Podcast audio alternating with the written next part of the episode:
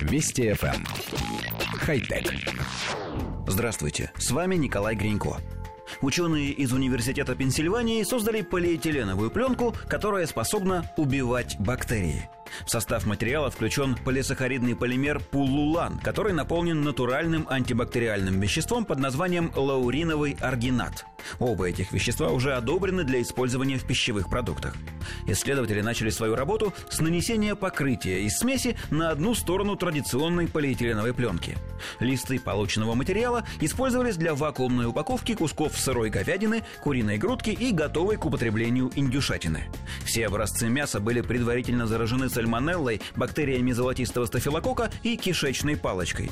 После того, как образцы были выдержаны в холодильных камерах в течение 28 дней, размер их бактериальных популяций значительно сократился. Новая антибактериальная пленка может серьезно снизить риск заражений и привести к изменению стандартов в пищевой отрасли. Коллектив редакции нашей программы горячо приветствует новую разработку и с нетерпением ожидает появления в продаже бактерицидных упаковочных материалов. Это на самом деле замечательное изобретение. Первым же нашим желанием было посоветовать авторам не размениваться на пленку, а сразу наладить выпуск контейнеров для продуктов. Но выяснилось, что антибактериальные свойства у новинки не вечны. Через какое-то время аргинат выветривается. Кстати, интересно было бы узнать, почему исследователи вообще обратились к полиэтилену, ведь именно он сегодня является одним из главных загрязнителей планеты. Может быть, стоило обратиться к каким-нибудь биоразлагаемым материалам?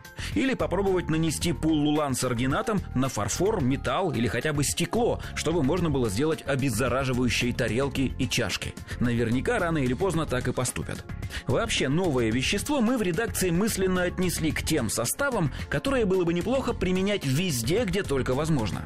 На наш взгляд, стоило бы придать антибактериальные свойства одежде, мебели, интерьерам автомобилей, сиденьям и поручням общественного транспорта, медицинским приборам и даже интерьерам Международной космической станции.